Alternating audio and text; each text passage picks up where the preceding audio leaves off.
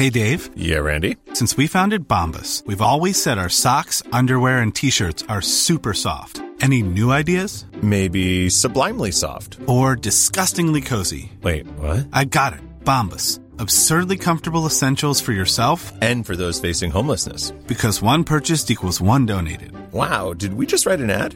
Yes. Bombas. Big comfort for everyone. Go to bombas.com slash ACAST and use code ACAST for 20% off your first purchase. Quality sleep is essential. That's why the Sleep Number Smart Bed is designed for your ever evolving sleep needs. Need a bed that's firmer or softer on either side? Helps you sleep at a comfortable temperature? Sleep Number Smart Beds let you individualize your comfort so you sleep better together. JD Power ranks Sleep Number number 1 in customer satisfaction with mattresses purchased in-store. And now save 40% on the Sleep Number limited edition Smart Bed for a limited time.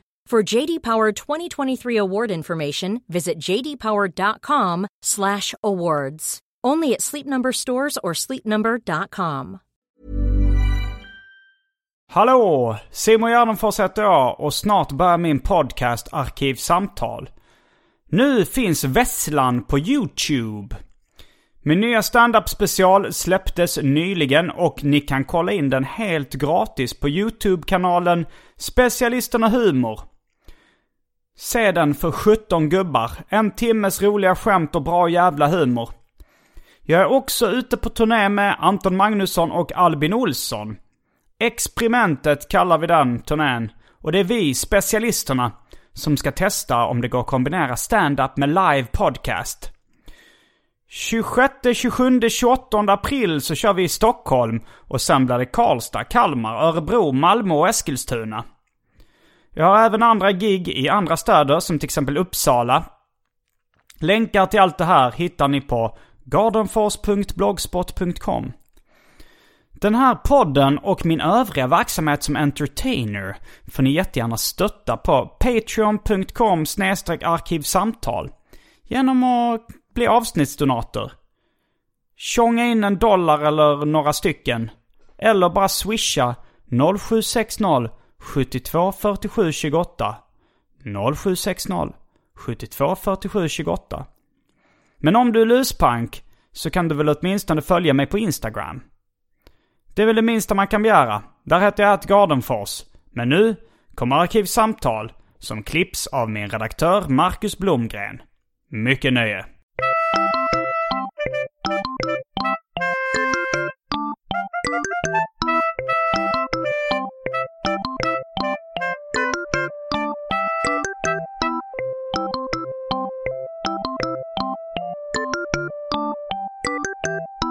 Alltså i Göteborg så tyckte jag att alla sa hallå. Eller det var mycket hallå hallå. Ja, det är en klassisk. Ja. Hallå ja! Ja, precis. Så det sa jag hela tiden. Men Mm. sen när jag började då komma in som praktikant på, på svenskan då, första gången.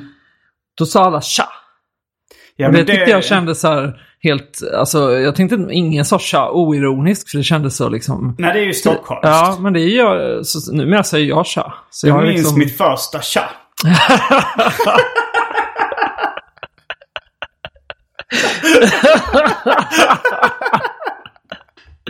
Ja, shoot. Ja, det var... eh, jag bodde i Hjärup då. Ja, Och jag och min storebrorsa hade en kompis från... eh, ja, han var ju från Skåne också då. Ja. Från Huaröd kanske hans uh, släktträd härstammar. Mm. Eh, Ola Fernvall. Mhm. Men sen flyttade hans, eh, han med sin familj till eh, Stockholm. Täby kyrkby, Mhm. närmare bestämt. Och då fick jag min brorsa ett, ett vykort som han skickade därifrån. Eh, och min mamma, kommer jag ihåg, läste upp det. Och hon lät nog li- lika förvånad som vi såg ut när hon läste upp avslutningsfrasen. Tjaba! Från Ola. ja den, eh, ja. Det var till och med ett tjabba. Shabba till och med. Hade, var det som att ni aldrig hade hört Shabba? Eller var det något man bara hörde på tv? Jag vet inte ens om jag hade hört det på tv ännu. Ja. Men då ehm, säger vi hej och välkomna till Arkivsamtal. Jag heter Simon Gärdenfors och mitt emot mig sitter, för er som inte gissat det ännu, Adam Svanell. Även för er som gissat det. Ja, precis. Så är det. Eh, du är journalist. Mm. Och jobbar för tillfället med och på. Eh, Svenska Dagbladet. Ganska, jag har jobbat där rätt många år nu så det är väl... Mm. Ja, Men du inte så jobbar också med och på en bok. Ja, alltså ska man vara riktigt korrekt så för tillfället så jobbar jag, jag är faktiskt tjänstledig från, från Svenska Dagbladet. Mm. Så nu så är jag, håller jag bara på med den här boken då, hela dagarna. Eh, och det är veckans tema för Arkivsamtal var är hur man skriver en bok.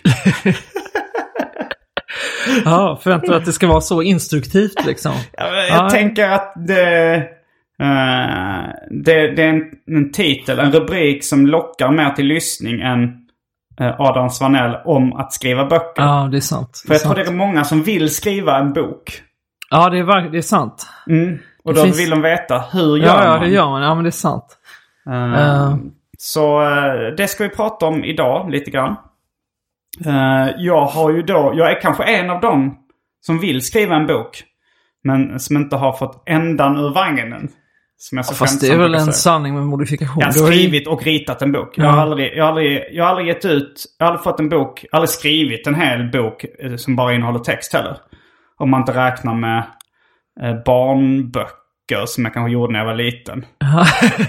Fick du dem utgivna? Nej. Eh, bara ett exemplar. Eh, men ja, var, och de var ju dessutom illustrerade. Det känns inte lika finkulturellt. Nej, inte riktigt. Eh, men innan vi handlöst kastar oss hals över huvud Mm. in på detta gastkramande ämne. Mm. Så ska vi kasta oss in. Det är mycket kasta sig. Ja, ja, det är väldigt så. Det är nästan lite uh, det är tvära kast. Ja. Eh, det är mycket tjohej i dagens arkivsamtal. Eh, då ska vi kasta oss in på det omåttligt populära inslaget Välj drycken.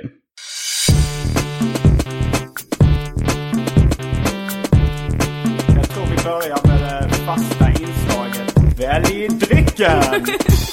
Och här kommer alternativen. Coca-Cola Zero. Fanta Zero. Siciliansk citronsaft. Norrlands guld. Styrka 3,5. Folköl alltså. Ekologisk havredryck av märket Garant. Egils maltextrakt. Saranac Root Beer. Något av en följetong i Arkivsamtal. Den har hängt kvar väldigt länge i kylen. Ja, ja. Red Bull i smakerna kiwi, tropisk apelsin och cola. Och då syftar vi inte på gräddkola. Utan, eller kokain. Mm. Utan på eh, cola som i Coca-Cola. Men det är inte märket Coca-Cola. Eh, häxblandningen, det vill säga alla drycker som fanns i min kyl innan den genomgick en så kallad corporate rebranding. Och för tråkmånsare och nejsägare, vatten. Vad svårt det var. Nu är det, lite, nu är det ju klockan lunch här, så jag är inte så sugen på att liksom gå på, Gå på folkölen. på, på ölen. Nej. Men Uh, det, valet är ditt. valet är mitt. Uh, men den här rootbeeren, varför är den så impopulär? Saranac Root Beer. Ja. Eller är det en sprit och en rootbeer ihop? Nej, det är bara en vanlig är, rootbeer. det är någon vanlig root beer och jag har ingen aning varför den inte är speciellt populär. Nej. Alltså Det- rootbeer är ju inte extremt gott, men... eh, Jag har ju men- lite svårt för det här uh, insekt, eh, naturens egen insektsmedelsmak. som, eh, som kanske jänkasmaken kan det kallas. Just det, precis. Sassafras eh, kan det också kallas. Ja, Men det, det, ibland får man ju det i root beer. ja, precis. Alltså jag har inte druckit rootbeer på kanske 15 år, så jag slår till på den. Oj, oj, oj! Jaha. Jag borde ha någon liten uh, fanfar. Ja, precis. Du kan väl slänga in det i efterhand. Ja, det kan man göra. Eh, själv så uh, överraskar jag med att välja Fanta Zero. Mhm. Jag vet inte vem jag överraskar. Nej, det är mycket oklart. Men eh, säkert någon. Det är säkert någon som sätter kaffet i halsen. Mm. Som eh, Aldrig, aldrig kommer höra Parkinson-samtal igen. Nej. Det var droppen. tappar monokeln Mm. i kaffet. Mm, då är vi strax tillbaks med dryckerna. Kända från det omåttligt populära inslaget Välj drycken. Häng med!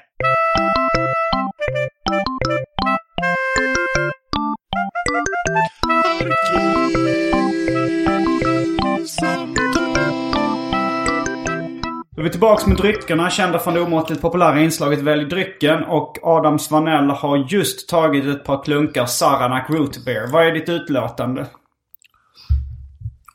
Ja, alltså den var... Den var nog ändå godare än väntat, ska jag säga.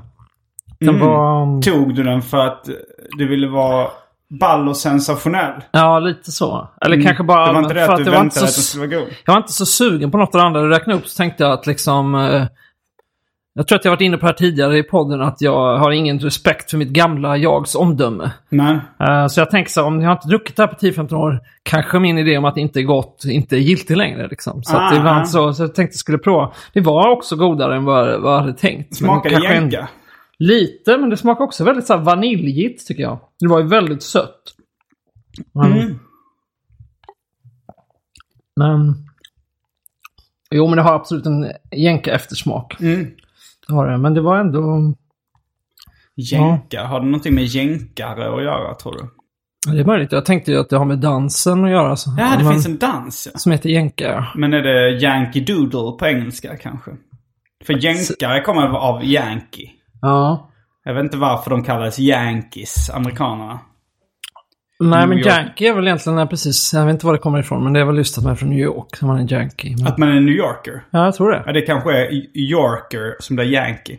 Nu... Ja, nu är eh, det total killgissning här. Ja, jag har ingen aning.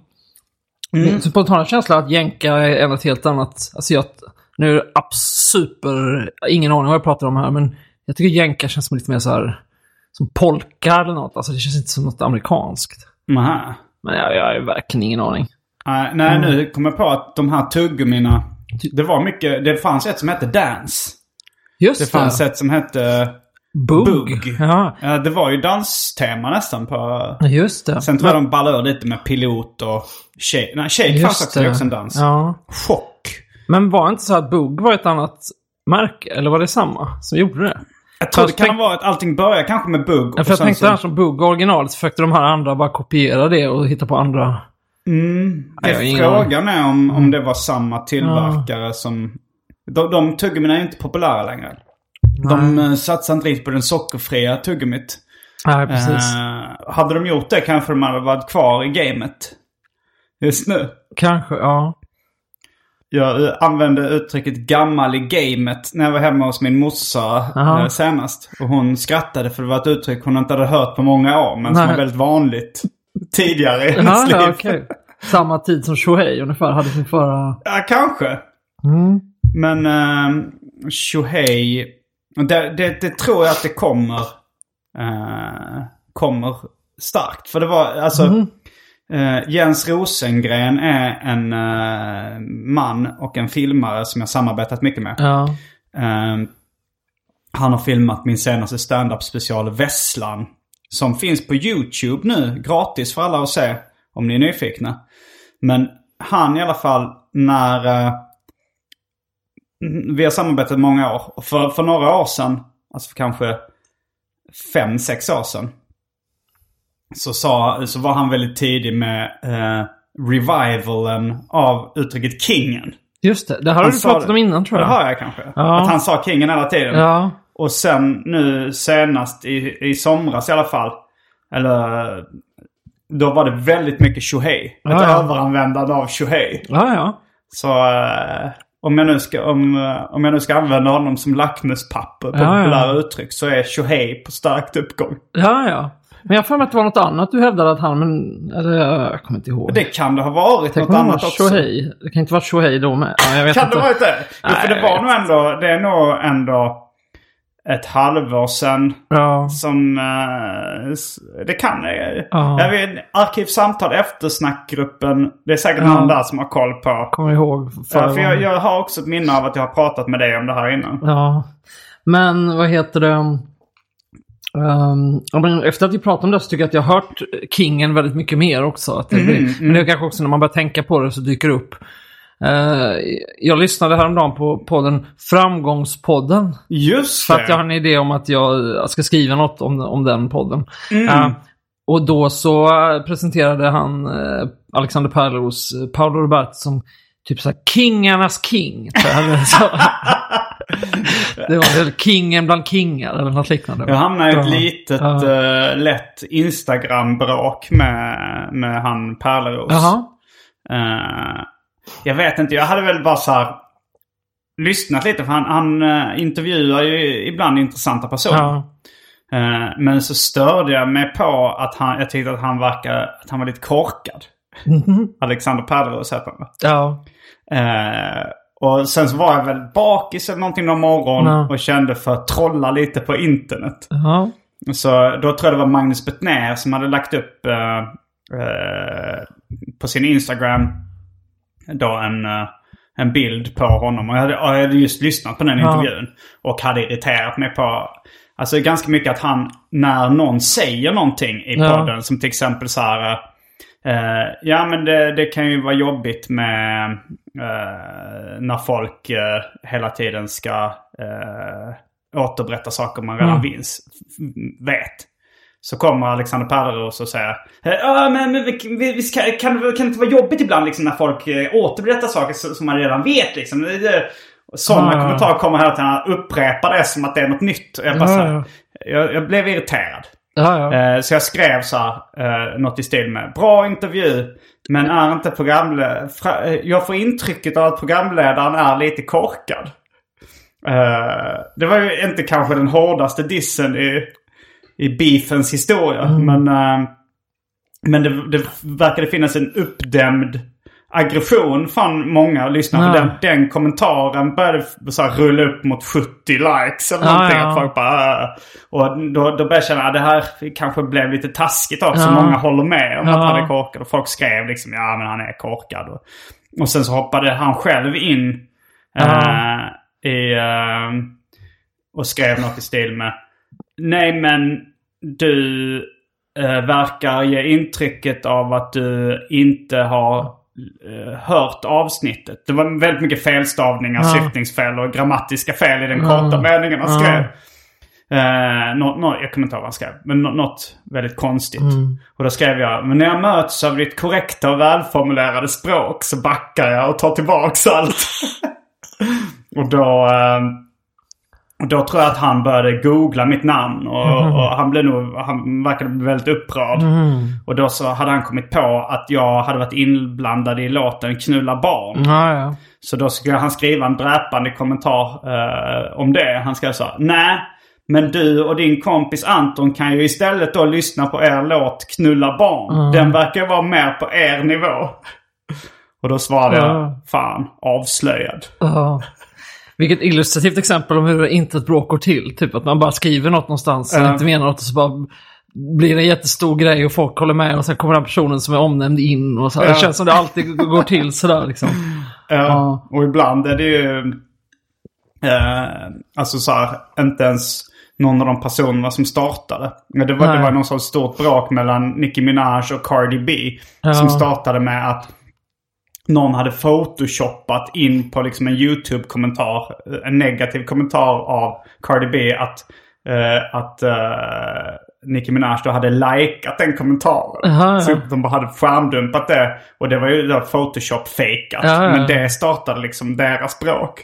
Så det var inte ens någon som hade... Ja, ja.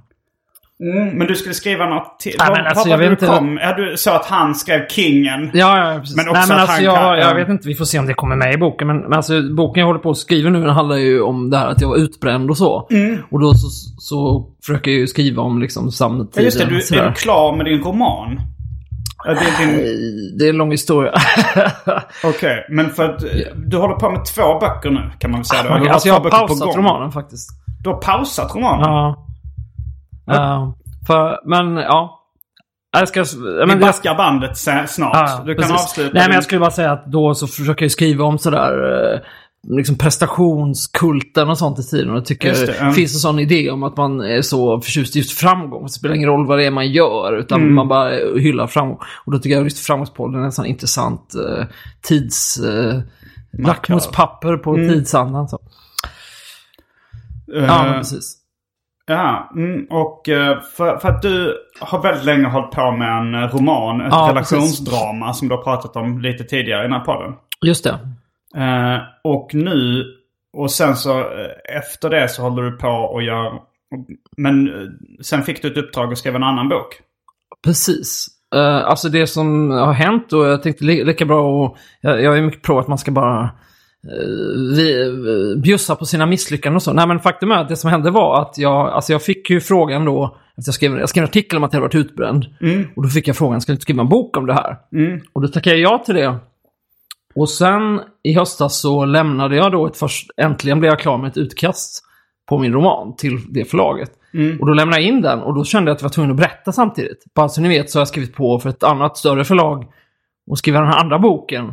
Och den är redan planerad att komma ut eh, våren 2020 och sådär. Eh, Så därför hoppas jag, fast jag hade egentligen lämnat sen, eh, vi hade pratat då innan att om jag började, vad det var nu, om jag lämnade i början på hösten så kunde den komma, boken komma, eh, romanen komma hösten 2019. mm. Och då slutade med att de svarade att de inte vill ge ut boken längre. På grund av att du ska ut en annan bok på ett annat förlag? Nej, alltså jag vet inte. Det var väl, det var, det var uppenbarligen en faktor. För att de hade redan planerat hela utgivningen för 2019 och tyckte inte det fanns plats för boken. Och så skulle jag komma med den här andra 2020 då. Eh, Och då skulle inte den här kunna komma förrän 2021 typ. Eller... Men sen var det också helt enkelt att de, de helt enkelt sa att de inte tyckte det hade blivit så bra som de hade tänkt eller hoppats liksom. ah. Men det, normal, det vanligaste är ju då att man säger du, du har inte nått ända fram, du måste jobba om det här och det här. Ja. Så det är ganska ovanligt att man så backar helt och inte vill Ja. inte ut boken alls. Det hade väl med, förmodligen med den andra bok, eh, boken att göra. Du kanske, om du skulle jobbat mer strategiskt, hållit det hemligt. Att Kanske, hade det hade bok. varit väldigt konstigt också. Ja, det hade det varit. Men, men Ja. eh, du har väl... eh, Det, det finns ju andra förlag. ja, absolut det gör det ju. Och det är mer bara att nu så känner jag att eh, nu är det redan för sent att få ut boken tror jag i, i år liksom. Och nu håller jag på att jobba heltid med den här andra boken. Mm. Och den ska komma om, om ett år kanske. Ja. Eller eh, ja. Och då tänker jag lika bra att bara koncentrera mig fullt på den nu. Och sen Ja. när den är klar så ska jag ta fram det andra igen och, och liksom eh, kanske bearbeta om det lite och skicka den någon annanstans. ja. Ja. Eller kan du skicka det i dess originalformat nu till ditt andra förlag. Och sen blir det någon som... eh, Absolut. Så för det kan ju ta Eh, lite det- tid. Det känns som det är dumt att vänta tills den andra boken är ute. Jag- Ah, fast den... Ah, ah, jag vet inte. Mm. Det skitsamma, vi behöver inte gå in på det. Men eh, Nej, men det, det är i alla fall, nu håller jag på med den här andra boken. Ja. Så det är eh, både motgångar och framgångar för din del. Precis, Motgångspodden. Det låter ju som en idé. Jag Ja, tror, jag faktiskt. tror eh, det finns säkert de som har gjort... eh, jag tror fan jag blev kontaktad av någon som... eh, som hade en podd eller något liknande. Ja. Eller en blogg eller någonting som ville så här. Kan du inte komma hit och berätta om uh, något stort misslyckande? Ja, just det. Och jag tyckte det lät som en intressant idé men eh, jag tror jag tyckte, gillade eh, inte den personen som hade idén. Okej. Jag ville nog berätta mina misslyckanden i mina egna plattformar då hellre jag liksom. förstår. Eh, vilket jag gör ibland. Men det är ju mycket svårare tycker jag. Det kan bli mer underhållande att prata om sina misslyckanden Ja. än eh, sina framgångar. Men jag gillar ju, jag gillar ju väldigt mycket den här antihjälte-grejen som om man då, om jag, några av mina favoritserietecknare och författare Ja. skildrar ju mycket sina misslyckanden. Om vi tar till exempel Joe Matt eller Robert Crumb eller eh, Ja. eh, då, jag brukar ju prata om Tredje stenen från solen av Claes Holmström som också är en väldigt mycket loser-skildring. Ja. Och ehm, en annan eh, roman som heter Kanye West owe- owes me 300 dollars and other true stories from a white rapper who almost made it big. Som är en sån liksom omvänd framgångssaga. Det, mm, som handlar om en som misslyckades med sin rapkarriär. Som var Ja. på gång. Som hade liksom ett kontrakt med ett stort bolag men allting sket sig. Ja. S- jag gillar ju verkligen det. De här motgångssagorna. Ja men absolut. Jag fattar inte heller riktigt varför. Alltså jag förstår det här att folk älsk- älskar att lyssna på Framgångspodden för att de själva vill typ lära sig. Hur gör Paolo Roberto? Och så. Ja. Men, men eh, det är ju mycket mer trösterikt tycker jag att höra även om det då är väldigt framgångsrika personer, att höra hur de bara har så totalfailat liksom. Ja, ja. Eh, så att det, ja nej, jag skulle nog lyssna på Motgångspodden om det var bra gjort alltså. Mm. Men man- jag gillar ju att läsa biografier i allmänhet. Men de flesta av dem innehåller ju väldigt mycket motgångar också. Ja, visst. Och, eh, och det brukar ju sluta på rätt så... Ifall folk inte dör när de är 24 så brukar det sluta ofta med att de har en, liksom en uppförsbacke precis innan döden. Eller att det inte går så jättebra Ja. när de blir äldre heller. Nej, precis. Mm. Så ehm, hur gör man när man skriver en bok? Uh, Du har ju faktiskt gett ut jag har gett bok. ut en bok tidigare, ja Mm. precis. Spela lagom. Ja, exakt. Som jag skrev med, med min kompis Anton Gustafsson. Mm. Ehm, som för övrigt är nog den som brukar säga tja fan. Ja, just eh, mm. Jag vet inte vad, alltså... mm, Om man skriver en sån bok, en journalistisk bok, Eh, så är ju det man börjar med att göra är att typ skriva en pitch, typ. Alltså en kort text om vad boken ska handla om. synopsis, typ. Ja. Och Det tror jag det det gjorde ni? Det gjorde vi, ja. Och skickade in det till olika Skickade det förlag. till olika förlag. precis. Mailade de bara så här, jag har en idé till en bok som... Ja, precis. Sen kanske det hjälper om man har skrivit grejer innan som ni hade gjort. Ni hade skrivit i olika tidningar och... Ja, precis. Det är nog svårt att göra så om man bara inte har skrivit alls tidigare. Man är en Men vanlig det är väldigt skriv, svårt att skriva en bok om man inte har skrivit tidigare tror jag också. Så att det, det är liksom... Ja, men just eh, min favoritbok då, Tredje stenen från solen av Mm. Claes Holmström. En av mina favoritböcker. Ja. Det var ju, han hade inte skrivit mycket innan. Nej. Han hade skrivit lite låttexter. Då. eh, Men det är en roman eller? är det en roman? Ja. Men romaner är ju oftast så, alltså det här jag pratar om att jag har jobbat med ett förlag, då är det att jag skickar in det till dem när jag har skrivit halva kanske. För att jag är så himla van vid det här att ha en redaktör och jobba så. Jag tyckte det var jobbigt att bara sitta. Men det normala med romaner om man är debutant är att man skriver hela boken först. Mm. Och sen skickar den till förlag. Mm. Eh, Jo, det är det ju. Så det är svårt att skicka ett synopsis på en roman. Ja. Få den antagen, det skulle jag... Och så man ska skriva en roman så eh, då skickar man in hela boken. Eller det, det som kallas manus i förlagsvärlden. Ja, precis, Fast det är egentligen en hel bok men sen bygger de ju om den lite kanske. Ja, precis. Eh, Men, eh, men, jag, men en roman, en liksom självbiografisk roman är nog ändå det som jag skulle tycka var Ja. roligast att skriva. Eh, men finns det några sådana här eh, liksom tricks för hur man skriver sådana? Ja, nu har jag ju läst eh, lite böcker om att skriva. Bland annat Att skriva av Stephen King. Just det. Men jag kommer inte riktigt ihåg. Har du, har du liksom följt någon mall? Eller liksom, har du läst på om hur man skriver en bok när du började?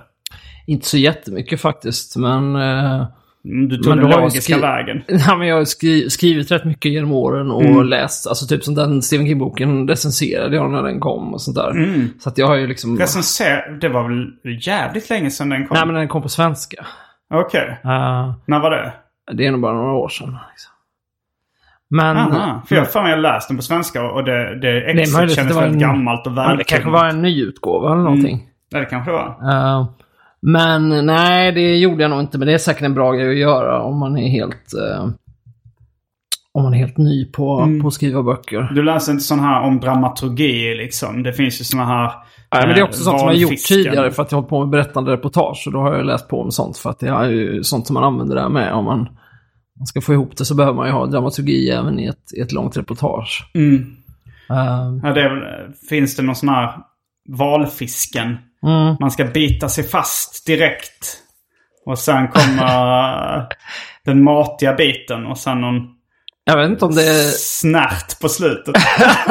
Jag vet inte om det är just så man menar med valfisken. Det brukar ju vara att man ritar upp en val. ja. Och att det ska vara liksom att ska, spänningen ska vara som form. Att det ska vara väldigt spännande i början och sen gå ner. Och sen på slutet ska det komma en liksom... Ja, så är det riktig- nedgång också. Att det går åt helvete för karaktärerna precis. innan allting löser sig mot Ja, slutet. ja. Jo, men jag har även hört det där fisken. Att den biter Ah, sig okej. fast Ja, från det- början. Och sen aldrig hört. har båda, Ja. båda de uh, Nej men, eh, ja. jämförelserna, liknelserna. Men det är ju någonting med det här som du, alltså jag är ju själv en person som har velat skriva böcker och drömt om det sedan jag var barn. Liksom. Mm. Och uppenbarligen så fortsätter jag att göra det.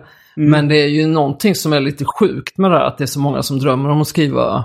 Jag läste någonstans, alltså det brukar vara med på sådana listor över så svenskarnas drömyrken. Mm. Och, Jo, verkligen. och det är ju liksom samtidigt... Eh, alltså jag ska inte överdriva, för det finns en sån där grej bland folk som själva skriver, att man gillar att verkligen framhäva hur hemskt det är att skriva.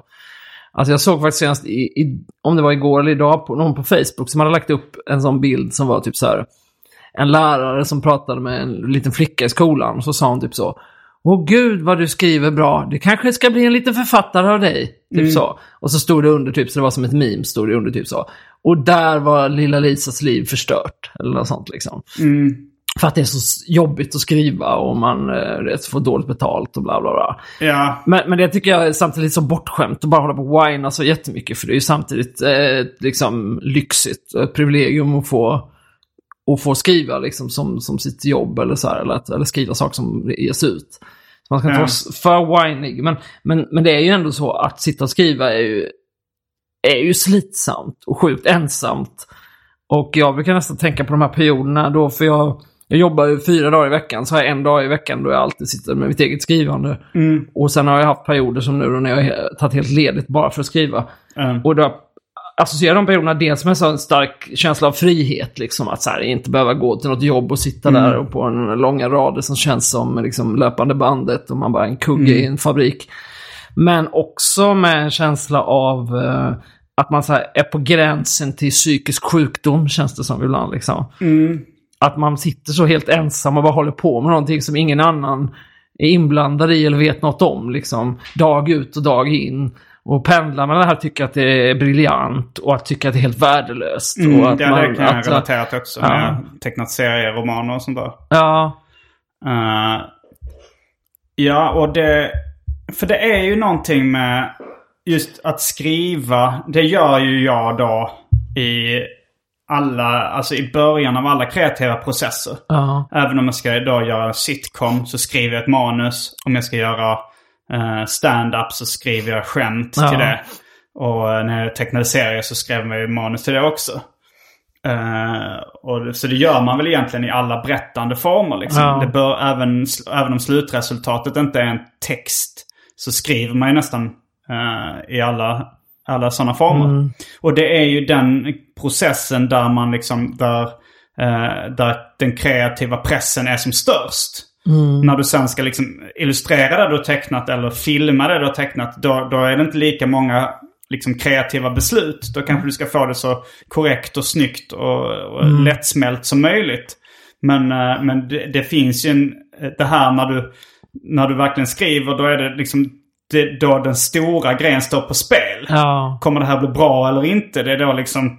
Ja, det är svårt att göra bara helt mm. oinspirerat tycker jag. Alltså jag brukar tycka, när man väl typ, apropå det här med romanen, när man väl har en text och man ska hålla på och bearbeta den, Mm. då tycker jag, det tycker jag, det är ganska, det är inte så jobbigt liksom. Nej, Men just nej. när man ska sitta ner och få, få ur sig något som liksom måste bli Ja. inspirerat. Och det är ju Det- jobbigt för då, då ställer man så höga krav på sig själv ofta, ofta Ja. också. Att det är en, en inre press.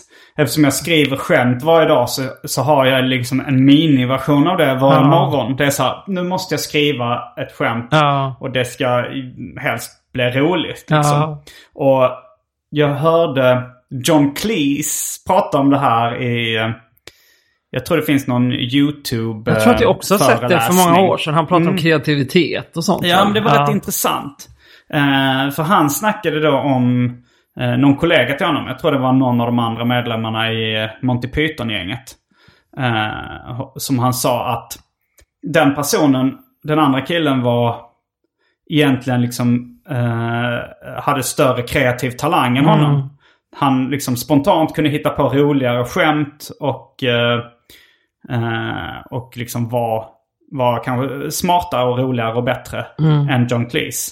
Men eh, John Cleese då sa lite självgott att hans idéer ofta blev bäst i slutändan. Och då menade han det var för att han, in, den här andra killen, han eh, kom på en idé och så använde sig av den. Medan John Cleese kanske mer så här, den första idén kanske inte är den bästa. Han tänker om man hänger kvar i i tanken som nej men man kanske kan göra det här på ett annat sätt. Ett an- mer annorlunda, mer originellt sätt, eller mer kreativt sätt. Eh, om han då liksom hänger kvar där lite längre så blir idéerna ofta bättre i slutet eller resultatet bättre. Men just den här att, att inte känna, när man är klar, då känns det så här, ah fan vad skönt, nu är jag klar, nu kan jag släppa det. Och att, att försöka hitta på en idé och inte vara klar, det är en ganska obehaglig känsla. Ja. Det, det är olustigt att gå runt, när, när jag går runt och försöker hitta på ett skämt. Det är, ingen, eh, det är oftast en rätt jobbig process. Ja. Sen så när jag har skrivit ner det så känner jag ah vad skönt nu är jag klar, nu kan jag slappna av. Ja. Eh, Men och han menade att om man liksom tar sig igenom det här eldprovet och Ja. hänger kvar lite längre i elden, liksom där det är jobbigt. Ja. Då eh, blir resultatet ofta bättre. Ja. Och det kanske stämmer. Jo, men det tror jag. Men just med att skriva en bok så tycker jag i och för sig på sätt och vis att det är nästan tvärtom. Eller jag vet inte om det är tvärtom, men alltså. Det brukar bli tråkigare ju längre man håller på med en bok. Jag. Alltså att boken blir tråkigare Nej, om man själv, det blir, upplevelsen Mm. blir tråkigare för en själv. Ja, ja, Att i det. början är det liksom allt, du vet, så här, man får massa idéer. Ah, Man kanske ska göra med det här, man kanske ska göra det här. Och, Mm. ja, det finns inga riktiga begränsningar på vad man kan göra. Och, och sen liksom blir det mer och mer så här, ah, men nu måste jag ju verkligen skriva ut de där grejerna, de där idéerna jag har. Jag måste verkligen Mm. göra ordentligt. Jag måste fylla i alla de här hålen och liksom. Ja. Eh, så nu är jag ju med den här nya boken, den här processen fortfarande, jag håller på och tänker massa och får massa uppslag. Och bara, det här kan jag ju blanda in och skriva något om det här. Och så skissar jag ner massa grejer lite slarvigt i, i mobilen, typ sådär. Mm. Och sen då eh, om, om ett tag ska jag liksom sätta mig ner och verkligen så sätta ihop det här. Det är då det kommer bli jobbigt på riktigt. Mm. Even on a budget, quality is non-negotiable. That's why Quince is the place to score high-end essentials at 50 to 80% less than similar brands. Get your hands on buttery soft cashmere sweaters from just 60 bucks, Italian leather jackets, and so much more. And the best part about Quince, they exclusively partner with factories committed to safe, ethical, and responsible manufacturing. Elevate your style without the elevated price tag with Quince. Go to quince.com slash upgrade for free shipping and 365-day returns. Quality sleep is essential. That's why the Sleep Number Smart Bed is designed for your ever evolving sleep needs. Need a bed that's firmer or softer on either side? Helps you sleep at a comfortable temperature? Sleep Number Smart Beds let you individualize your comfort so you sleep better together. JD Power ranks Sleep Number number 1 in customer satisfaction with mattresses purchased in-store. And now save 40% on the Sleep Number limited edition Smart Bed for a limited time. For JD Power 2023 award information, visit jdpower.com/awards. Only at Sleep Number stores or sleepnumber.com. Mom deserves the best, and there's no better place to shop for Mother's Day than Whole Foods Market. They're your destination for unbeatable savings, from premium gifts to show-stopping flowers and irresistible desserts. Start by saving 33% with Prime on all body care and candles. Then get a 15-stem bunch of tulips for just $9.99 each with Prime. Round out Mom's menu with festive rosé, irresistible berry chantilly cake, and more special treats. Come celebrate Mother's Day at Whole Foods Market. Jo, jag minns när, när jag eh, gjorde min första bok som Ja. heter Turist. Den finns eh, i en ny utgåva nu, så den finns Ja. tillgänglig på Adlibris och andra populära bokhandlar på internet. Mm. Eh, men då kommer jag ihåg att jag, eh, när jag fick idén till den liksom. Då var det också så här, fan det här, det här kommer bli skitbra. Det här, fan Ja. fett, det är en sån här bok jag hade velat läsa. Eh, och så skrev jag ner liksom idéerna och, och var jävligt entusiastisk. Det här Ja. kommer bli fett. Och sen tog det mig kanske ett och ett halvt år att göra den. Mm. Och jag kommer ihåg att när, när, eh, när det hade gått kanske ett halvår, ett år. Ja. Då kände jag, ah, fan det här kanske inte är så jävla bra. Ja. Alltså så här, och, eh, men då, då, då var det rätt jobbigt. Men så jag, jag är rätt mycket av den personlighetstypen Ja. som gör klart saker. Ja. Så jag tänkte, nej okej, skitsamma att det inte blir bra. Jag kommer göra klart i alla fall. Mm. Och så tänker jag, jag, jag måste försöka leva mig in i hur jag kände där i början. När jag hade sån entusiasm och tyckte det här var jättebra. Eh, och det, det var ju svårt, det var ju nästan så jag fick spela den entusiasm, alltså låtsas att jag hade den. Funkar det? Ja, alltså jag hade, jag hade ju bestämt mig för att göra klart den. Ja. Och, ehm, Och jag, jag vet inte om jag tycker den är jättebra idag om jag läser den. Jag vet att det är många Mm. som säger till mig att de gillar den fortfarande. Ja. Liksom. Men jag har lite svårt för den. eh, tror jag. jag har inte, nu har jag inte Men har inte den så på med länge. dina senare böcker? Men då var, jag, då, då var jag lite mer förvarnad hur liksom den känslomässiga kurvan för mig själv skulle se Ja, ut under den precis. kreativa processen. Liksom. Så då vet jag, okej, jag fattade så här, nu, det kommer ta ungefär så här lång tid Ja. eh, att göra den. När, när man börjar på en bok då tror man nog aldrig att, eh, att det kommer ta så här lång tid. Nej. Eh, så då, men då, då, hade- då hade jag fattat, okej det kommer ta... om, jag, jag hittar ju på en modell för hur man räknar ut hur, ett, hur lång tid ett kreativt projekt kommer Aha. ta. Det här kanske blir en repris. Ja. Du kan ha hört där innan. Nej, jag vet inte. Men eh, om du ska göra en bok till exempel. Mm. Så, eh, så ska man då räkna på hur lång, hur lång tid kommer det ta att göra den här boken. Ja. Och så, så försöker du då bena upp det. Inga glädjekalkyler utan Nej. du ska realistiskt tänka så här. Okej.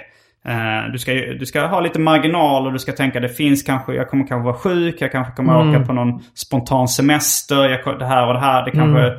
eh, jag kanske kommer få någon kris. Men du ska liksom försöka räkna ut hur, nu realistiskt, hur Mm. lång tid tror att det kommer att ta? Mm. Och så när du har liksom gissat den siffran. Eh, så då tror du kanske, ja men ett och ett halvt år. Då dubblar du den. och då tar det tre år. Och, det, och, och när jag har liksom använt den modellen då har, Ja. det, då har det stämt. Ja, ja. Och då har jag ändå försökt få klart den så snabbt som möjligt liksom. Mm. Men, eh, men det tycker jag är en... en eh, Intressant. Ja, jag, jag vill inte tänka så nu eftersom jag försöker, har en begränsad tid jag försöker göra det här på. dubbla den. Men, men vad heter det? Ja, men Eh, och då var jag det du... beredd på det. Så, så jag var beredd på liksom, mina andra böcker visste Ja. att det här kommer ta mycket, mycket längre tid Ja. än vad jag räknade. Ja. Eller så här, då, då blev det ju att jag räknade. Uh, så ah, men hur lång tid kommer det ta? Så jag visste att det skulle ta mycket längre tid Ja. än vad jag trodde när det tog min första bok. Ja. Och jag visste att jag skulle få en, eh, en sån kris efter ett tag och känna att det inte var så bra. Eh, men att jag var tvungen att tugga mig igenom det. Ja, Och att det kommer ändå leda till bra saker att släppa ut det. ja, men alltså det du sa om personlighet där, jag tror nästan att man mer eller mindre måste vara en sån typ av person om man ska skriva en bok också. Alltså det är klart att man kan, det finns ju väldigt tunna böcker eller, eller bara väldigt dåliga böcker som man kan snyta ur sig väldigt fort liksom. Men om man vill skriva något som är bra eller som man i alla fall försöker få bra. Så är det ju enormt, alltså då tror jag man måste vara, dels ha ett ganska sånt starkt lutherskt liksom. Nu är jag ju helt ledig, jag skulle ju bara kunna vet, gå ut och vara full varje kväll och bara sova och sen eh, halva tiden har gått så här, nu börjar, måste jag bara sätta igång liksom. Men jag går ju upp varje morgon typ som, kan gå upp en halvtimme senare än om jag skulle gå till jobbet liksom. Men Mm. så, eh, och, och sen så tror jag också att man måste dels ha en sån rätt stark eh, sån eh, arbetsmoral eller vad det är. Och sen tror jag också att man måste väl ha någon typ av hybris också, att man verkligen tror så att folk kommer vara intresserade och lägga den tiden och ta och läsa en hel bok bara för det jag har tänkt ut. Jag förstår Mm. jag. Någon typ av eh, brist på verklighetsförankring eller någon slags... Eh, Ja, eh, men det är ju verkligheten. Det är där. ju många som har läst uh, uh, böcker. Jo, jo, visst. Då- men är det är det- väldigt många böcker som ingen läser också, eller ingen Ja, ens vill läsa. Men, men för det, alltså att skriva en bok är också, det st- känns som att det står inte alls i proportion till det nedlagda arbetet, eh, payoffen egentligen. Nej, jag försökte tänka så här att okej, eh, för serier tar ju ännu längre tid att göra än vanlig text. Alltså det, det kunde vara så här. eh, jag jobbar ett och ett halvt år med en bok som tar 40 minuter att läsa. Ja, För att serier går ganska snabbt att läsa men tar lång tid att göra. Så någon gång försökte jag räkna ut så här. Men om alla de här, om vi säger att det är då 2000 Ja. personer som har lagt, läst. Så försökte jag, försökte jag liksom eh, motivera det med Ja. att så här, men den tiden som folk lägger att läsa, det, kanske ändå sammanlagt blir lika mycket timmar som jag har lagt ner. det är faktiskt inte så att nu när jag, alltså på, på Svenska Dagbladet så har vi ju sån, man mäter ju allting väldigt mycket nu för tiden. Mm. Och då finns det faktiskt ett sånt mått. Där de räknar eh, i snitt hur länge en person, varje läsare, har varit inne på artikelns artikel. Och sen Mm. hur många, och då får man så här. Läsarna, din artikel har lästs i sammanlagt eh, så och så många tusen timmar typ.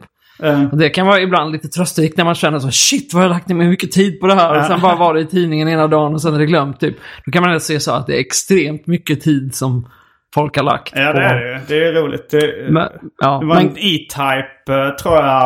eh, jag tror det var han som... eh, han hade fått en... Det var någon mm. recensent som hade sågat hans skiva. ja, och han då skrev ett eh, brev till den här recensenten. Ja. eh, som var något rätt roligt citat i stil med... eh, ja, du tyckte min skiva var dålig. eh, och jag tyckte din recension var dålig. Men eh, det tog längre tid för dig att lyssna igenom min skiva än vad det tog för mig att läsa din recension. Så man, så man kan säga att jag vann.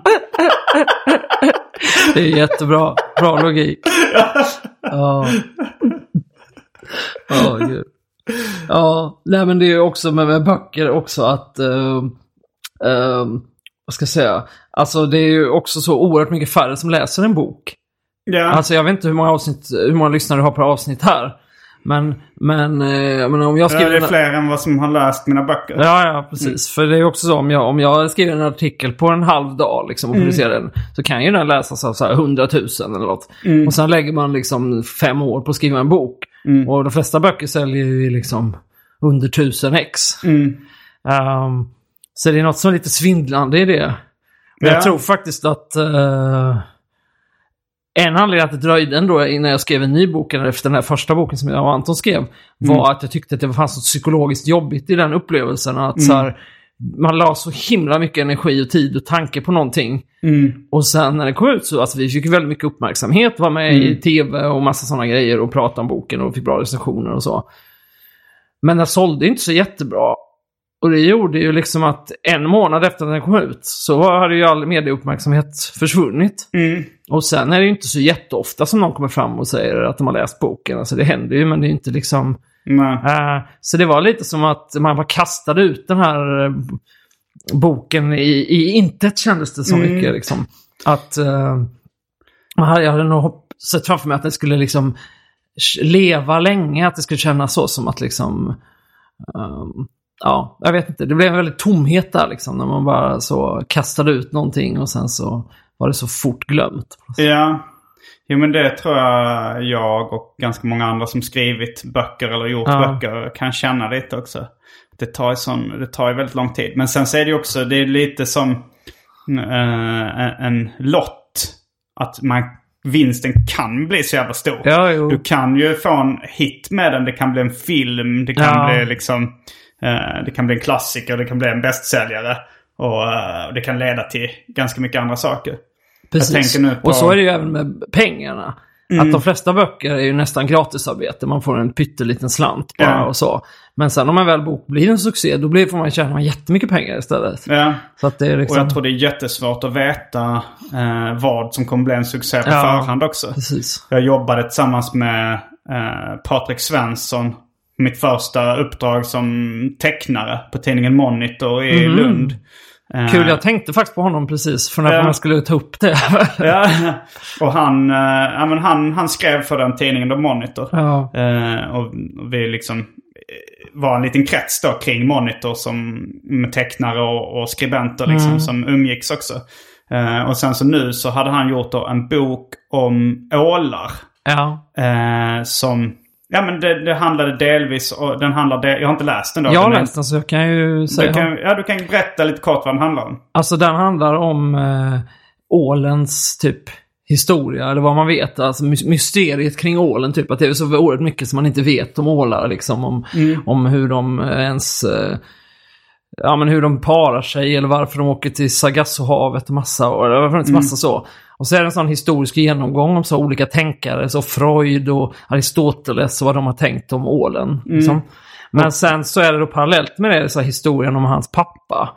Och deras relation och hur de alltid eh, fiskade ål och så. Eh, och den här idén, det, jag tycker det låter bra, men hade man gått till den till en riskkapitalist och sagt att tror du att det här kommer generera, är det någonting ni vill satsa pengar på? Så hade nog de flesta tänkt att nej, det låter inte så mycket sälj i. Nej, nej, Jag känner inte säljet. nej. Men, eh, men den såldes, det var på London Book Fair eller något sånt, en bokmässa. Där den såldes till 22 olika länder. Och enligt Bonniers förlag som ger ut den så eh, fick Patrik Svensson en livsavgörande summa pengar. I förskott då liksom. Ja. På grund av att den såldes i så många länder. Och det, så, men så tycker jag det är med allting. Att det är så jävla svårt att avgöra vad som Ja. blir en hit. Ja, Och inte på förhand. precis. Eh, men det, det är också det kanske som är lite av den magiska känslan kring det. Jo, jag det antar bara- det. Speciellt med böcker då. Att det kan sticka iväg och bli en sån jävla succé. Ja, precis. Eh, Men allt talar för att det inte gör det. ja, det, är ja. väldigt, det, är ju, det är ju säkert som att köpa en, en, eh, en lott. Ja, jo, precis. Det är väldigt liten chans att det blir... Fast med lott kanske du har större chans att få pengarna tillbaka. en Ja, ny lott. beror ja, du får skriva en ny bok. I och för sig, det är väl ofta Det det, som... så. Ja, det är ofta så att du får ett stipendium från Författarfonden. Det, du har Ja. vunnit en ny lott. Precis. Du får skriva en ny bok. Här har du en, en låg summa för att ha råd att försöka igen. Det är sant. Jag tycker det är roligt också med, alltså det är som att Alltså det, jag kan känna att det, att det är som att det inte, folk ändå inte, inte ens, eller att ibland kan jag uppleva att folk inte ens inom liksom litt- litteratursvängen så förstår hur, hur enormt mycket jobb det är att skriva en bok. Alltså jag tycker när man läser litteraturrecensioner så, så kan det ganska ofta stå typ så här. Ja men bla, han, den författaren är duktig, bla. Fick, fick ändå inte riktigt till det. Men jag ser fram emot nästa bok. Eller, eller Mm. vet, så här, att ofta slutar med någon sån. Ja men framöver kommer han att kunna skriva något ännu bättre. Eller så. Ja. Att man ofta, så, och då så tänker jag bara så, men om man vet liksom hur det är. Att man liksom hållit på kanske i fem år om en bok. Eh, Och, och säkert folk som är författare på heltid och bara varit helt, kanske inte gjort så mycket annat, varit helt uppslukade Mm. i detta och kanske tagit mycket av sin inre energi och allt man har och alla idéer och bara tryckt ner i den här boken liksom. Mm. Och att det känns ju verkligen som, ja men så, eh, jag vet inte, ett maratonlopp eller något liksom. Och sen så Ja. bara säger någon så, ja, helt okej nästa gång kanske. Alltså det, Ja, är, det är ja. lite som att man är en sån ultralöpare som har sprungit, sån som springer så 500 mil på 40 dagar och så. Sen kommer man i mål så säger folk så här, ah men Nej, det blev, du hann inte riktigt slå det här rekordet. Men prova Ja. igen liksom. Ah, fy fan. Jag, nej, men jag, jag har ju både själv gett ut böcker och Ja. umgåtts mycket med folk. Att det kan ju vara så extremt knäckande Mm. med liksom, eh, recensioner som man Ja. inte är nöjd med. Ja. Eh, även ifall det är ju säkert ännu färre då som läser de här eh, recensionerna. Jo, jo. Men... eh, Nej, det är inte säkert. Vad sa du? Nej, Alltså för sig, färre som i och läser recensionen boken? Nej. Nej. det kan ju vara många i och för sig. Men, Ja. men uh, jag, att någon, jag har nog liksom, jag har fått rätt bra recensioner för de flesta böckerna. Mm. Men, men liksom, fy fan vad det svider att få en pissig recension. Ja, alltså, det har varit verkligen så här, uh, uh, ligga vaken om nätterna och Ja. gräma mig arg och liksom. Ja, gud. Det är verkligen eh, jobbigt. Mm. Eh, men jag tänkte också på det här med arbetsdisciplinen kring att det. skriva.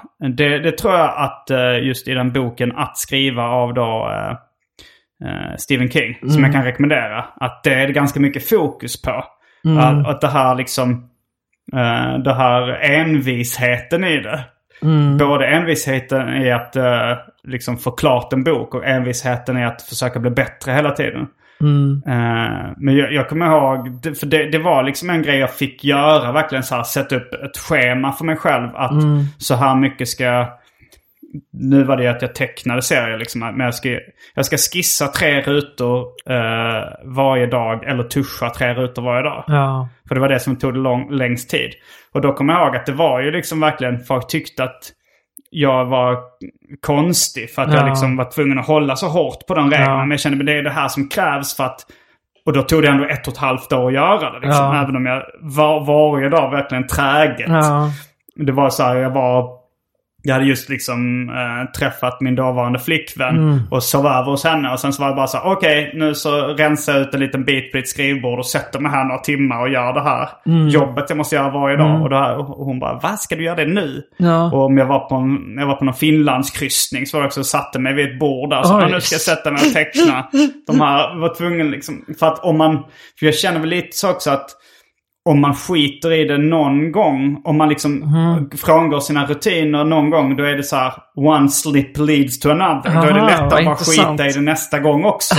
att säga verkligen, jag, jag, men, men sen är jag nog lite, eh, ja, men, så här, dogmatiskt Ja, lagd mer än vad folk är även Ja, i den jag måste säga, kreativa jag branschen. jobbar ju på att komma bort från det förhållningssättet som du har haft. Jaha. Alltså att jag, jag har också lätt för att vara så att jag känner hela tiden så här. För jag tycker det är som när man jobbar med till exempel en bok, att, man, att för varje nedlagd timme så blir det lite bättre. Alltså så är det ju verkligen typ, tycker jag, med skriv text. Det är inte som att spela in en, en låt, att så här, man kan fånga en energi i rummet just då så blir det bra för det var lite slarvigt så. Utan, Är det inte så? jag tycker inte, utan att när man skriver tycker jag att om man läser på mer och tänker mer och så, så kan man alltid göra det bättre. Och det tror jag att jag ofta har sånt som flåsar mig i nacken, att jag känner så här, som nu då om jag eh, är ledig nu för att skriva.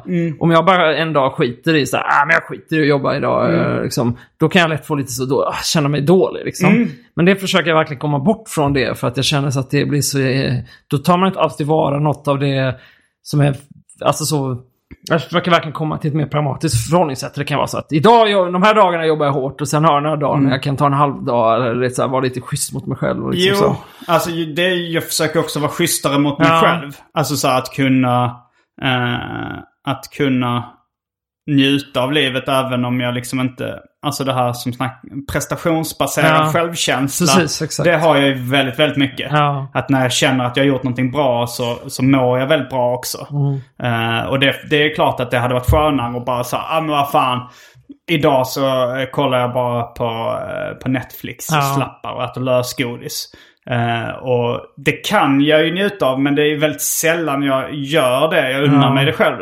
Och jag känner också att unnar man sig det för mycket då, då får jag för lite gjort och då kan jag inte ha den här livsstilen jag har nu. Nej, nej, jag förstår. Nej, men det är såklart en avvägning. Mm. Jag bara tänker, har man en tendens till att vara ganska sträng mot sig själv Mm. så tror jag att det ofta kan vara bara sunt att och, eh, kompromissa lite med det. Så absolut. jag känner inte att om jag börjar sådär, ja men liksom, nu tar jag en dag ledigt här för att göra det här. Att, att jag kommer bara balla ur och inte få något gjort liksom. Nej men det har väl hänt Nej. mig också. Att jag har tagit en dagsfylla och inte fått något gjort liksom överhuvudtaget. Ja. Det, det händer ibland.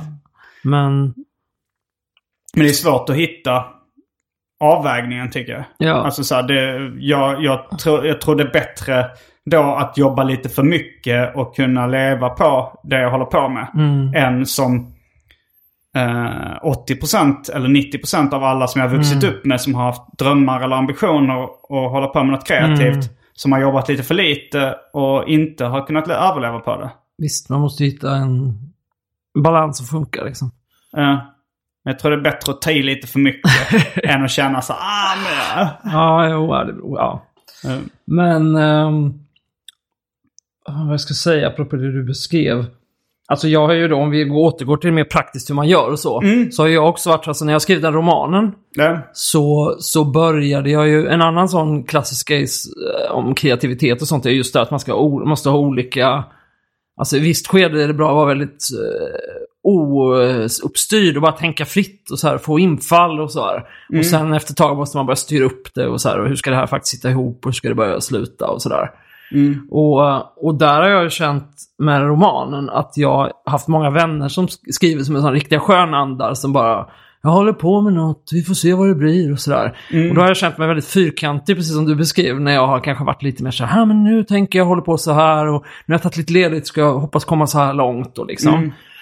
Och, och det är möjligt att boken, nu är jag lite självkritisk och tänker nu att så här, ja men boken kanske hade blivit bättre om jag hade haft en längre sån period utan att, Vilken av böckerna? alltså romanen. Mm. Ja, men eh, samtidigt så har jag ju i mitt perspektiv varit ganska ostrukturerad med det. Jag har ju bara skrivit på liksom. Mm.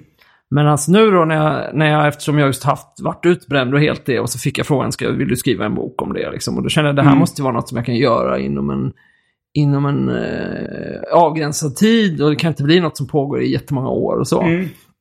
Så nu har jag gjort det väldigt liksom mycket mer eh, analt. En Jag såg en bild på... på jag, såg, ja, jag såg eh, på Instagram att Peter Englund hade lagt upp en bild. Mm. Han är svenska, eller han är ju knappt med i Svenska Akademin längre, men han hade lagt upp en bild så. Hans Mm. plan för han skrev boken Poltava tror jag det var. Och då var det så, han hade planerat dag för dag vad, Mm. si- vad han skulle skriva. De Mm. kapitel, bla, den dagen och rätt så här. Mm. Och då kände jag så, gud jämfört med det där så är jag ju super ouppstyrd och slapp och bara, oh, och det så. Mm. Så nu när jag tackade ja till att skriva den här boken, då gjorde jag verkligen en sån. Hur många veckor ska det ta att ta varje kapitel? Bla, bla, bla. Och sen har jag gjort, nu har jag i och för sig, eh, nu är jag i en fas där det fortfarande är lite, lite sådär. Jag gör allmän research liksom. Men då har jag så, nu på, nu på måndag så har jag bestämt att då ska jag sätta mig och gå igenom min kapitelskiss. Och så ska jag se så vad behöver jag fylla i hål. Och sen efter typ två, tre veckor efter det, då ska jag börja skriva. Och då har jag tänkt göra en sån ganska detaljerat så här. Eh, De här sju dagarna skriver det här kapitlet och sen äh, så här, just. För att eh, det ska bli genomförbart liksom överhuvudtaget. Så det blir ju en väldigt strikt sätt att jobba jämfört med vad jag tror de flesta andra som skriver böcker gör. Ja, det är frågan. Det, det är vissa som har väldigt eh, strikta scheman. Ja. Jag läste någon intervju med Alex Schulman när han hade skrivit... eh, han skrev vissa av böckerna liksom väldigt snabbt. Ja. Men då hade han också sådana här eh, trick för att... eh, hur han skulle skriva. Att han, att han hade ett visst beting. Alltså han sa så här många sidor ska jag ha skrivit på den här Ja. dagen. Och om han lyckades med det så fick belön han sig själv med kakor och whisky. Och ifall han misslyckades var han, var, var han ute och tvungen att springa olika sträckor. Liksom. I och för sig kan man ju skolka då från springstraffet också. Ja. Men, men jag förstår ändå eh, känslan i det. Ja, ja, visst absolut. Jag har också gjort så här när jag gjorde boken Simons 120 Mm. dagar. Så hade jag så här liksom att... Men då räknade jag ut också för jag hade ju en, eh, en deal med förlaget när jag skulle lämna in det. Men, Ja. eh, men, den hade, men då var det också så att jag bestämde sig så många... Jag, jag, jag tecknar måndag till fredag. Jag ska teckna sex rutor per dag då. Och, och sen så fick, det ta den tiden det tog per dag. Sen var jag ledig när jag tecknat de sex rutorna. Och sen kom jag ihåg att det var ändå så här... Ja, men det, jag, jag blev dumpad under den perioden Ja. och hade så här fan också. Nu sen min polare då eh, sa men kom till Göteborg jag ska ha en fest här. Och, och, jag- och jag tänkte ja, men jag kan ju inte bara lämna mitt schema. Men då, fick, då gjorde jag så här, men okej. Då, då jobbade jag dubbelt någon dag. Att jag gjorde 12 rutor och satt Ja. typ till 11 på kvällen och tecknade från morgon Ja. till kväll. Och så, då kunde jag sticka iväg och bara så här, ta det lite lugnt med några kompisar några extra dagar. Ja. Eh, men uh, ja, jag hade... Jag gillar ändå det här när man räknar ut, när, när man sätter upp ganska strikta ramar för sig själv. Ja. Jag tycker det, det, jag tycker det ger inre frid på ett sätt. Uh, än liksom att kaos eh, runt omkring mig stressar mig mer än liksom en inrutad uh, vardag. Alltså det som är bra med det är att då har man sagt så här, nu ska jag göra det här. Och då känner man sig nöjd när man har gjort det. För Mm. Ja. att det är väldigt lätt att om man har diffust, ja jag ska jobba på så gott jag kan. Mm. Så känner man sig jättemissnöjd även om man har gjort, jobbat på bra liksom. Ja. Men jag försöker nog jobba på att ändå vara lite mer, inte vara så strikt mot mig själv om Nej. jag faktiskt, jag siktar på att göra det här. Men, men att inte...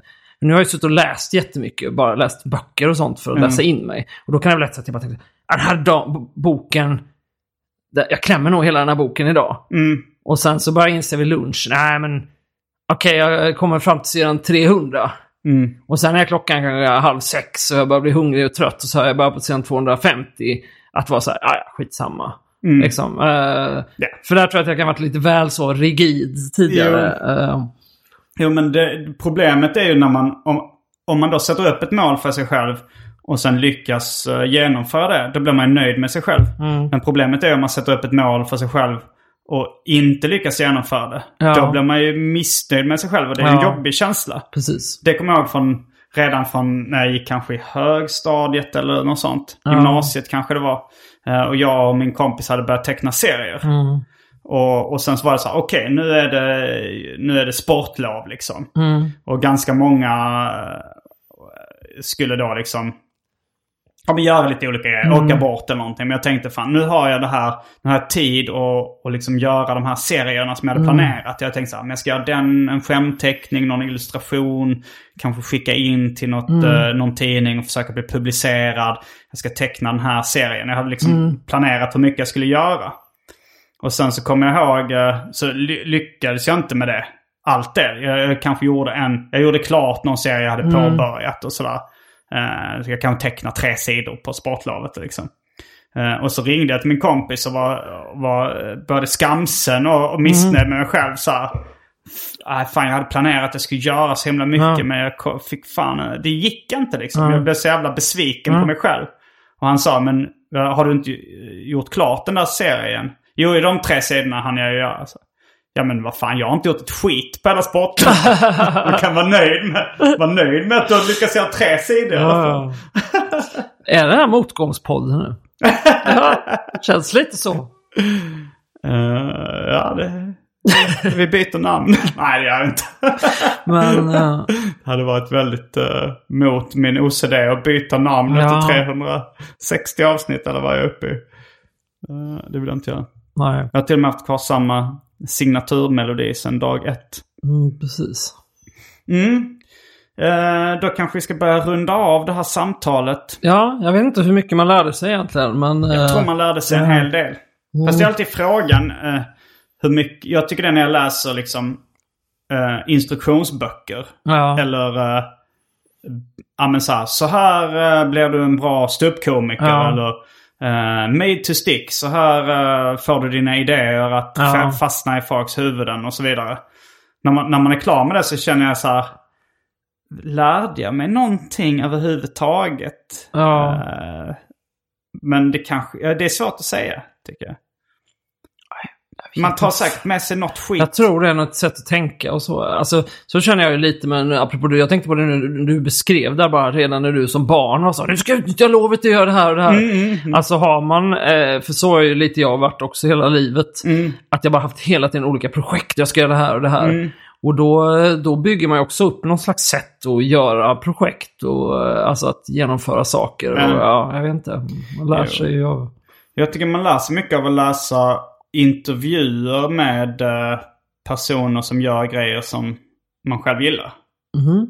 Då har jag ändå lärt mig rena vissa praktiska tips. Jag läste en intervju med Chris Ware, en serietecknare jag beundrar. Mm. Och då var det så här. Eh, jag fattar inte hur han kunde göra så bra grejer. Mm. Men då var det dels att han... Jag, då, då sa han så här, jag tar alltid två dagar, två, jag jobbar liksom ungefär åtta timmar om dagen. Jag lägger två dagar, 16 timmar på skissa en sida och sen så tre dagar på att tuscha det. Eller något sånt. Nu kanske jag överdrev lite, Ja. men något sånt var det. Ja. Det var kanske en dag på skissa, två dagar på tuscha. Men Ja. det var så här, oj det där var ju fem gånger så lång tid som jag tar på mig. Ja. Så testade jag så här, om jag skulle lägga så lång tid på mina seriesidor, hur skulle det se ut då? Och då helt plötsligt så blev det mycket, mycket snyggare, mycket bättre. Eh, och det var väl så liksom bara ett enkelt tips, bara lägg mer tid på det. Ja, liksom. ja, precis. Jag, jag trodde att han hade en, en större förmåga att göra det li, lika snabbt som Ja. jag gjorde fast det blev bättre. Ja. Eh, och sen så var det väl också att han stal väldigt mycket mer skamlöst. Han var så här, för en av de utsidorna till eh, Ja. någon tidning han har gjort så var så här, det här är det snyggaste jag sett. Så Ja. sa han så här, ja det var en, den är väl, den är, det är liksom i stort sett en kopia på en, en cigarrask. eh, som jag såg en Ah. bok eh, på eh, en bok. Och så liksom kollar man upp det så okej han har i stort sett bara plagierat det. Men Ja. det blir, när han har gjort det så har han lagt sin personliga prägel på det. Och, Ja. och det blir lite som en DJ som väljer snygga saker liksom också. Ja. Men då tänkte man okej. eh, lägg mer tid och sno mer skamlöst. Det var de tipsen jag tog med mig där. Och då, ble, då kände jag att mina grejer blev bättre när jag Ja. började med det också. Men jag kan säga det också att alltid när jag skriver på projekt så här så läser jag mycket också under tiden. Eh, dels allmänt bara bra böcker men också kanske sånt som är samma ämne och så. För att dels så, som nu de har läst, jag har läst några andra så här utbrändhetsböcker och vissa har varit rätt dåliga. Mm. Men bara hur de är upplagda så, så påminner det en massa grejer. Just det, här beskriver hon sitt första läkarbesök. Men mitt första läkarbesök var ju så här, det har jag ju glömt, det måste jag skriva om och sådär. Mm. Ja. Och sen så är det ju också så här enstaka, så här, någon, någon formulering som man bara, ja, det där var smart. Och så kanske man bygger ut det till något eget liksom. Precis på samma sätt. Man småsnor lite men inte på ett sätt som någon i slutändan kanske skulle känna igen. Eller så, liksom. Så det håller jag med om att sno, liksom, eller Det är inspireras rätt av. mycket som man lär sig också. Ja. Grejer, att, eh, man kan börja med att, att plagiera lite. Ja. Och sen så hittar man sin egen väg efter ett tag. Jag kan uppleva ibland, jag har också en ganska anal process när jag skriver stora reportage. Som att jag gör jättemycket research. Och sen samlar jag allting det i, i ett, jag använder ett program som heter Scrivener. Så klistrar in allting där. Eh, och typ markera, färgmarkera allt som var särskilt viktigt. Mm. Och sen på slutet så skriver, börjar jag skri, skissa ner liksom vad jag har skrivit. Men sen innan jag verkligen skriver en renskriver så brukar jag kolla igenom, bläddra igenom alla de där anteckningarna. För se, mm. är det något viktigt som jag borde lägga in eller glömt? Mm. Sådär. Och då kan det hända också att något som jag har skrivit som jag tyckt så var ganska smart. Mm. Och så upptäcker jag så att, att jag har redan läst nästan exakt samma sak. Mm. I något av det jag läst tidigare. Men då har jag liksom glömt det. Och Mm. sen har jag formulerat samma sak själv och tyckt att det var min tanke eller min formulering. Och så har jag egentligen snott det från någon. Mm. Eh, fast jag inte förstår det själv. Liksom. Det var det här Sandra Ila pratade om att hon hade gjort när hon eh, eh, jobbade på Tankesmedjan. Jaha. Och hade, men det var också så här klippa in inspiration och sen så råka sno någonting. Ja, just det. Eh, eller ligga för nära originalet liksom. Mm. Så eh, där har ni det. Ja, nu är det bara att... Så skriver man en bok. Nu är det bara att sätta sig framför datorn eller skrivmaskinen. Eller fjäderpennan. Och sätta igång. Vi ser fram emot att läsa era verk. Ja, det beror på. det var bara bra med. Ja. Eh, ehm, tack så mycket för mig. Jag heter Simon Gärdenfors. Jag heter Adam Svanell. Fullbordat samtal.